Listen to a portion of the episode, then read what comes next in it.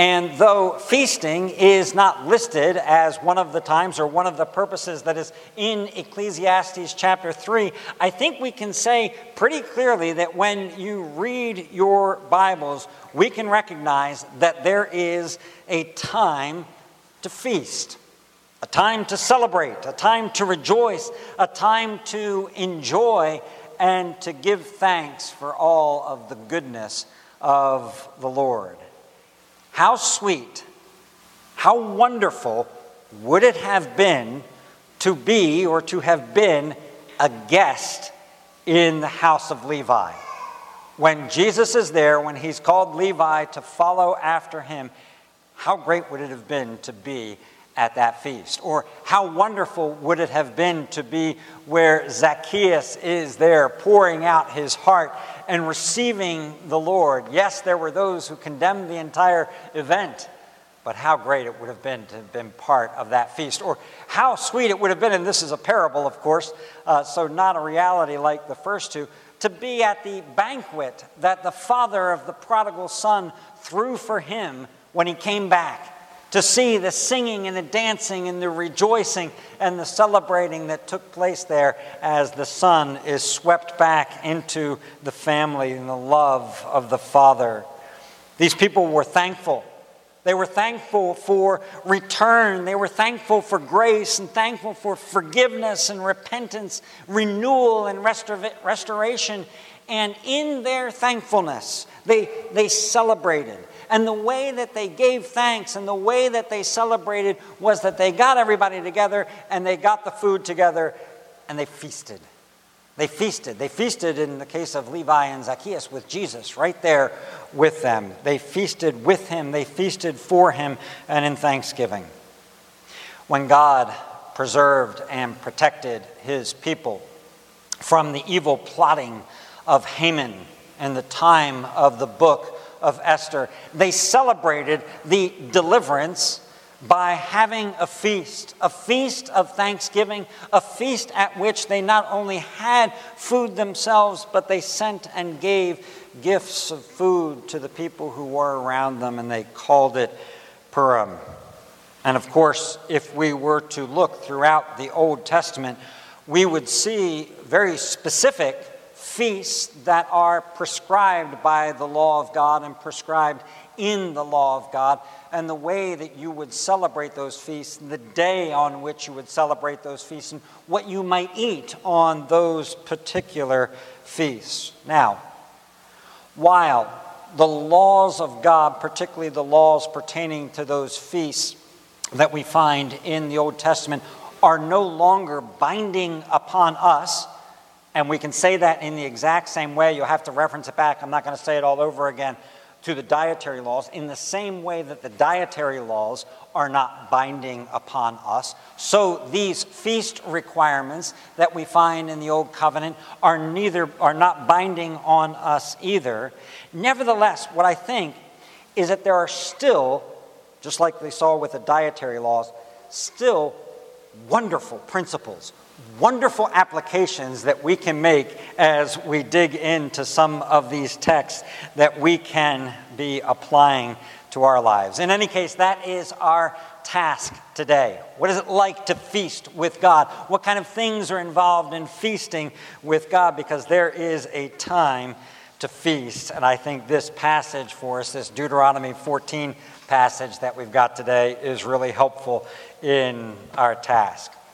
All right, I confess to you that I find this passage really a fascinating practice as it is described here. I called it uh, feasting with God, although, of course, if you, if you paid close attention to the reading, you probably noted that the word feast or feasting is not contained uh, within the passage itself.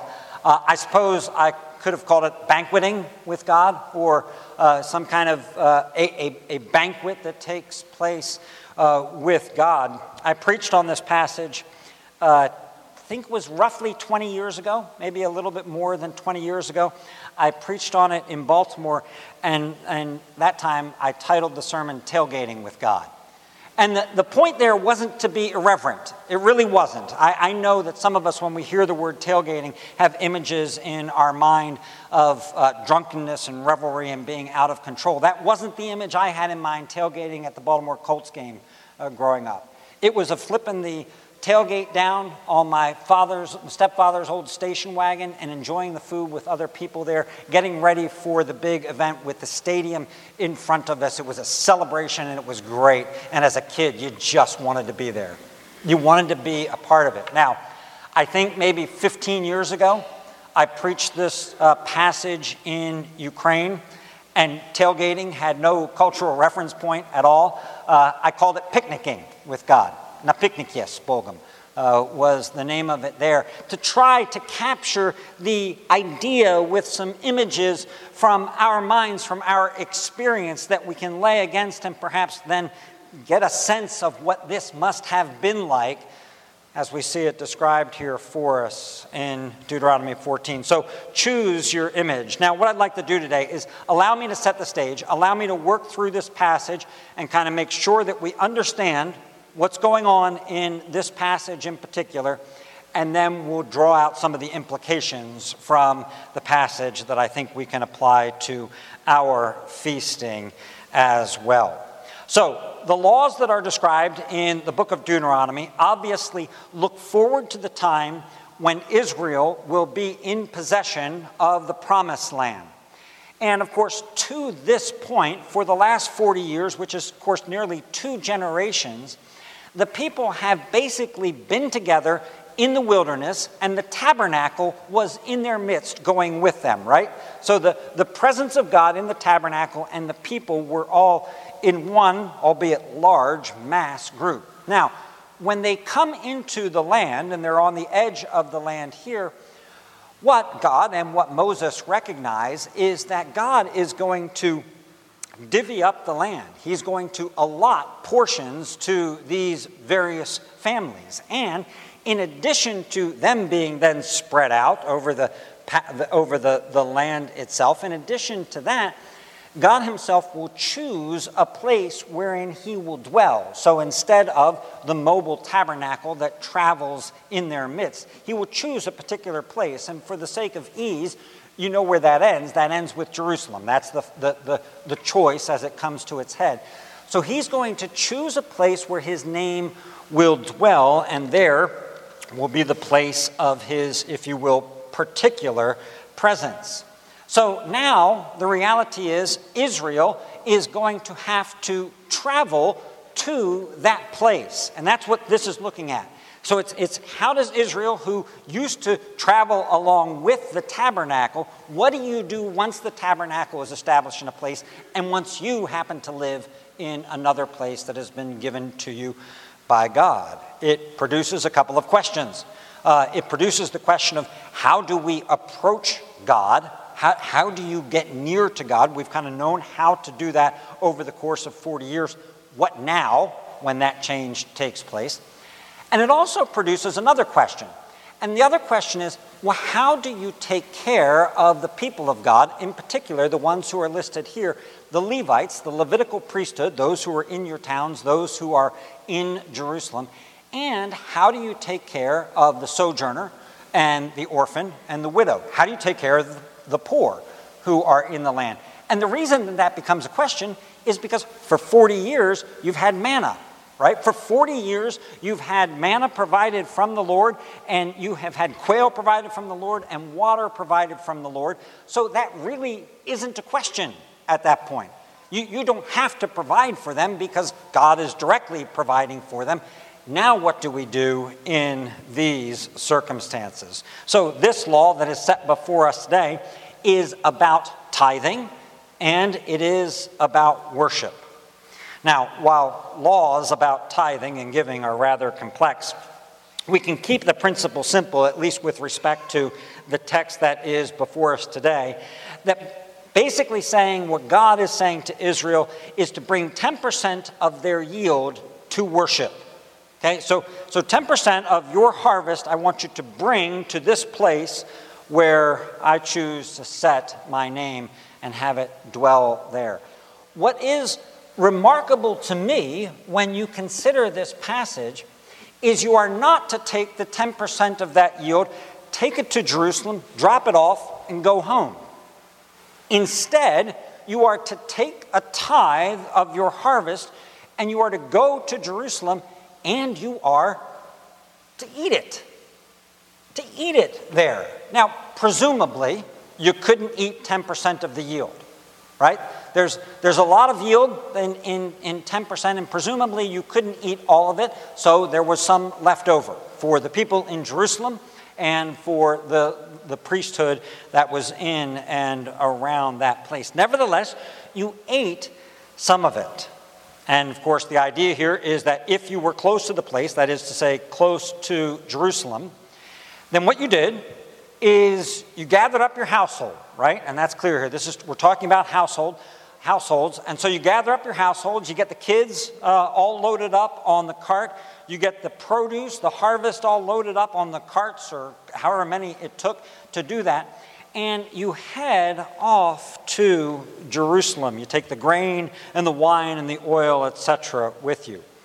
But if you were too far, if that was impractical because of the distance that you lived from Jerusalem, then you were allowed to take the produce, to sell it, to take the money, the cash in your hand, get everybody loaded up, go to Jerusalem, come to Jerusalem, and there you were to buy what, what the scripture says, whatever you want, whatever your appetite craves.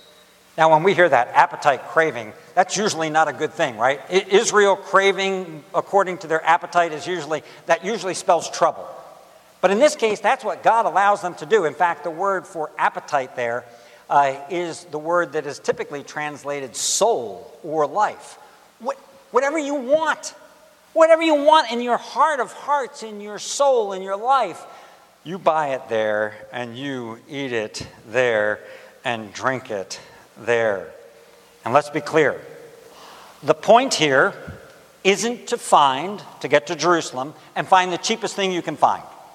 You know, just, just any old thing will do. Get something cheap. No, this is a feast. This is a celebration.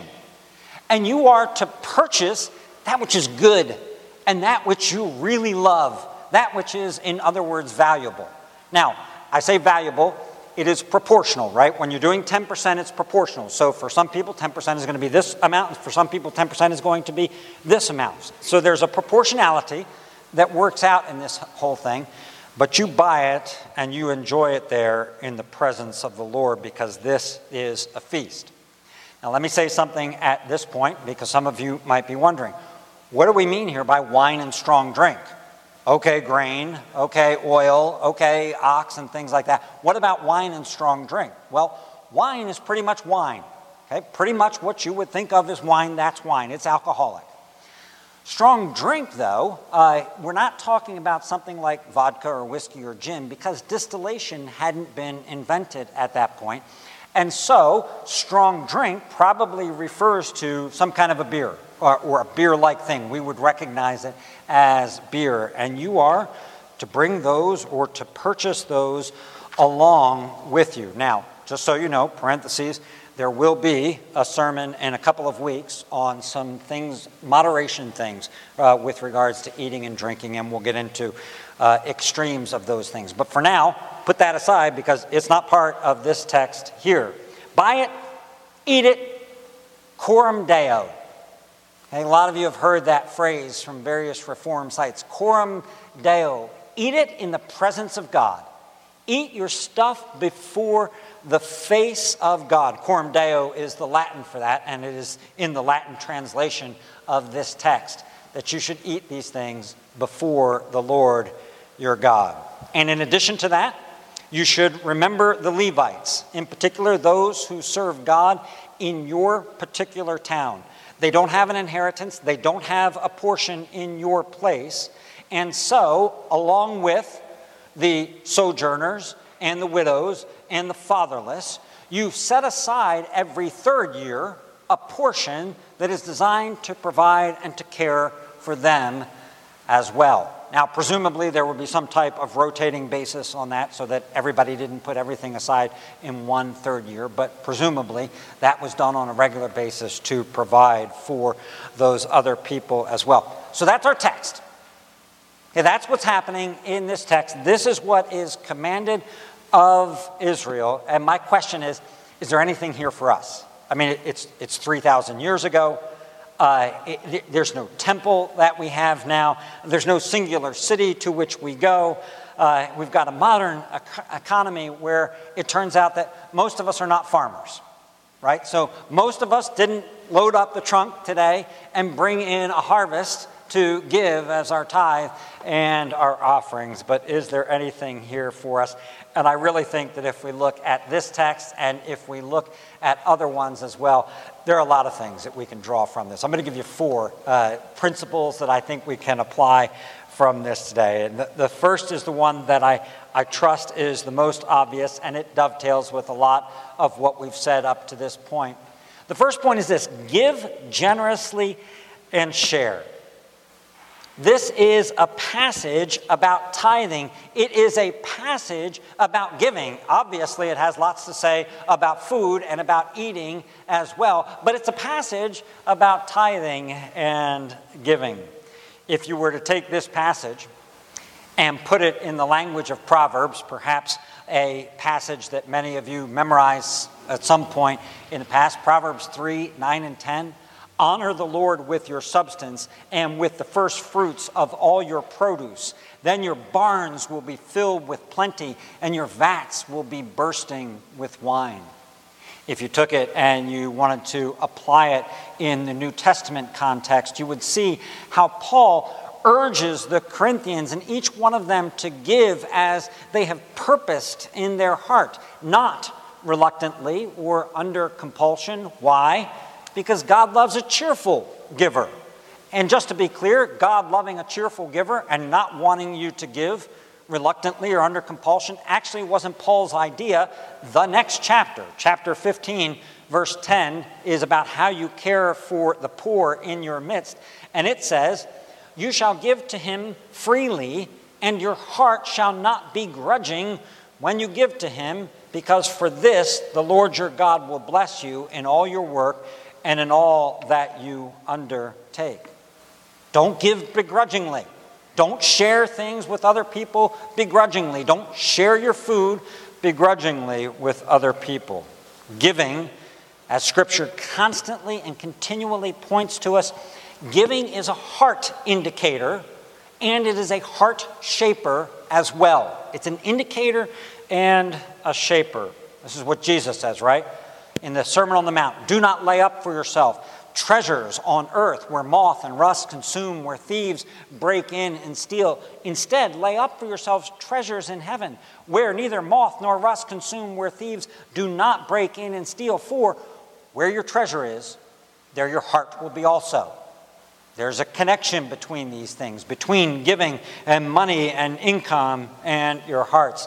And let me just give you one other passage that's a very well known passage um, from the book of Malachi that addresses this. Malachi, years and years after uh, these instructions were given, God accuses the people of robbing him. They say to him, How are we robbing you? God says, Because you're not bringing in the full tithe and you're bringing in as an offering all of these lame animals, and that's not what I'm looking for. And we read this from the Lord Bring the full tithe into the storehouse, that there may be food in my house. Thereby, put me to the test, says the Lord of hosts, if I will not open the windows of heaven for you and pour down for you a blessing until there is no more need. Now, it's not often when God says, You can test me in this, but this is one of them. In giving, in sharing, in taking of yours and giving it to somebody else, this is one where God says, Go ahead, you can test me in this and see if I'm true to my word or not. In the ancient world, giving and eating, or giving and food, are not two completely distinct categories. And I think that's important for us to remember so that this makes a little bit more sense to us. Okay, we, we might be tempted to think of these things, well, either you can do a sermon on tithing or you can do a sermon about food and about feasting and about eating. Never the two shall meet because they're different things. But in the ancient world, they're not different things. They're part of the same category. When you talked about what you gave, you gave of what you would have otherwise ate. Right? So you're giving your food away. Not always. We saw you can exchange it for money and do that as well, but then you still turn it back into food. Food's deeply personal. Money is important, and we know that, but it's not so personal. But food is deeply personal. You know, you can imagine the kids saying, Dad, we're going to give all this away. We worked really hard for this. You know, we dug up the land, we took care of everything, we cheered when the first, whatever, grains uh, appeared, uh, when the first ears of corn, whatever it was, appeared. You can imagine the kids saying, We can't give that away.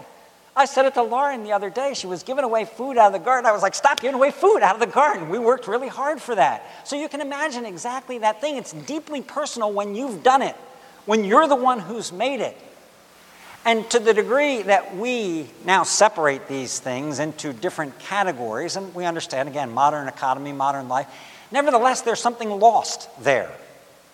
there there's an investment of ourselves a personalness that is lost in separating those two things. So here's what I would say seize every opportunity you can to reconnect those things. These series on biblical theology over the course now and of the last couple of summers as well. One of the things I would love to see in all of our lives is increasing connections between things that we would otherwise keep as so totally different categories. And here, in this case, you take every opportunity you can to be the person in your neighborhood who welcomes people by whatever bringing over a pie, bringing over bread, bringing over wine. You're the person who bakes the cookies in the neighborhood for the kids. When the opportunity comes up to take the soccer team out for ice cream after the game, that's you. That's you. When the opportunity comes up to cut up the oranges and get out the Gatorade for the game, take that opportunity Go and take opportunities to get on the list to provide a meal for somebody here in the church. List comes out. I confess, so, so I need to confess this. I don't look at that list, okay? Nobody wants me to bring them a meal to their house. So I don't look at that list. So I'm not talking about anybody personal right now at all. But it doesn't have to be the usual suspects every time who are on that list. Beat them to the punch if you're not one of the usual suspects. Beat them to the punch. Be a person who gives food to somebody else who is in need. And if you can only do a small thing, then do the small thing as well. Look for opportunities to send gifts of food. We have one, and I know this is a small thing as well, but we have it with every third Sunday giving to the Colonial Neighborhood Council down the street so that they can give to people who are in need. Yes, it's a small thing. Yes, in and of itself, the cans that you put there won't change the world. But it's part of you saying, My heart is with those who have more need than I do. And so take advantage of the opportunity. Giving and sharing are addictive, and your heart grows as you do them. All right, second thing from the passage this morning. Celebrate or feast with fear and with joy. Now, if the idea of giving and the idea of eating may seem like different things to us, then surely so too fear and joy. Those seem like different categories to us as well. What do you want us to do? Do you want us to be in your presence and be full of fear? Or do you want us to be in your presence and rejoice? And of course, the answer from God and the answer from this text is yeah, I want both of those. I want both of those. If you look at the reasons, the rationale that is given in verse 23, the rationale is that you may learn to fear the Lord your God always. And then, if you take a look down at verse 26, where the instructions are given for those who have come from afar, and you shall eat therefore before the Lord your God and rejoice, you and your household. When you came to that place, when you took that food, when you sat down on whatever it was, your blanket, your table, there in the presence of God at the sanctuary, at the temple, you recognized a deep dependency upon the Lord and a deep reverence for the one who had provided for you. And so there was a sense of fear that accompanied that activity. The joy is that eating and that feasting and that tithing are markers of his love. They're tokens of his love and care in this world. They're evidence. When you eat them, when, especially when you eat them in the presence of everybody else, your friends and your neighbors, and you have got the tabernacle and, or the temp, temple in front of you, you recognize his love and his goodness. Now, how remarkable! How remarkable is it that having just given the dietary laws, which I'm sure Israel, like we, in looking at them, would have said, well, that's really restrictive. Really put a lot of rules on us with respect to eating and what we can and what we can't eat. How remarkable then that the passage that follows it immediately says, eat whatever you want. Eat whatever your heart desires, whatever your appetite craves, the way that is translated here. Now, just to be clear, that's not intended to be uh, like a, a free day from the dietary laws. That's not the point here at all. But it at least communicates to us within the framework that God has established that, boy, there's a lot of freedom. And boy, I want you to enjoy what I have given to you and what I have provided for you. In fact, I, to me, that feels very new covenant like. When we hear those words, eat whatever your heart craves, that's very much like words from the New Te- Testament saying, everything is now clean. Eat and enjoy what God has given you. God is pleased when we celebrate with feasting the occasions of our lives where His goodness has been especially evident. How amazing is it that God, who is the Lord Almighty, that God, who is a consuming fire, that the Lord, who is holy, holy, holy, would command us, saying, Gather up your family, get your little ones, bring a jug of beer and a bottle of wine and some things to eat, and sit down in my presence and eat them. Now, I don't mean to be, again, light, flippant, irreverent, or unholy with that. That's what God commanded. It's what He commanded. Is that your God? It's not all that the scriptures have to say about the Lord, but it's part of how the scriptures unpack God for us so that we would know the depth of his love. That is who he is. There's, there's two things that are combined here, right? Tithing is an exercise in self denial, it's a giving up of something that is yours. And God says, Thank you very much, I'll give that back to you. I, I'll give it right back to you if you will deny yourself and give it to me. Fasting, we'll get more into this next week, okay? But you see the, the reciprocation there that takes place. Third thing. So give generously and share, celebrate and feast with fear and joy. Third thing is perhaps the simplest thing give thanks. Give thanks. Giving the tithe for them, giving for us is a way of saying thank you to the Lord, and thanks is appropriate for the ability to give the tithe is predicated on two things. In the first place, it's predicated on the fact that everything belongs to the Lord, and everything you have has been given to you by Him. And the second thing that tithing is predicated upon is that God has blessed your work. If you were able to give today, and whether you did that in, by dropping something in the offering plate or by doing something electronically, electronically, it's indication that God has blessed the work that He has given you to do in particular. Verse 24 is this idea when the Lord your God blesses you. Now, in that verse, there are two problems, one cause. Okay, the two problems are A, it's too far, and B, it's, uh, I, I can't carry everything. The one cause is the blessing of God. God has blessed the work of your hand, and you've got too much to do or too much to carry to get it over to that place. And so you give thanks for the blessings given. And as you give thanks for the blessings given, again, note the reciprocation that takes place here right at the end of the passage that the Lord your God may bless you in all the work of your hands that you do. You've been blessed. Now you take and you give. You give it to the Lord, you give it to the fatherless, you give it to the widows, you give it to the Levites. And God says, okay, now, in response to that, I'm going to bless. In response to your thanks, I am going to bless you again.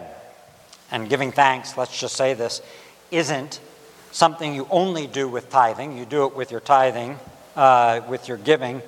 But it's specifically what we should do before we eat, because if for no other reason, it's what Jesus did.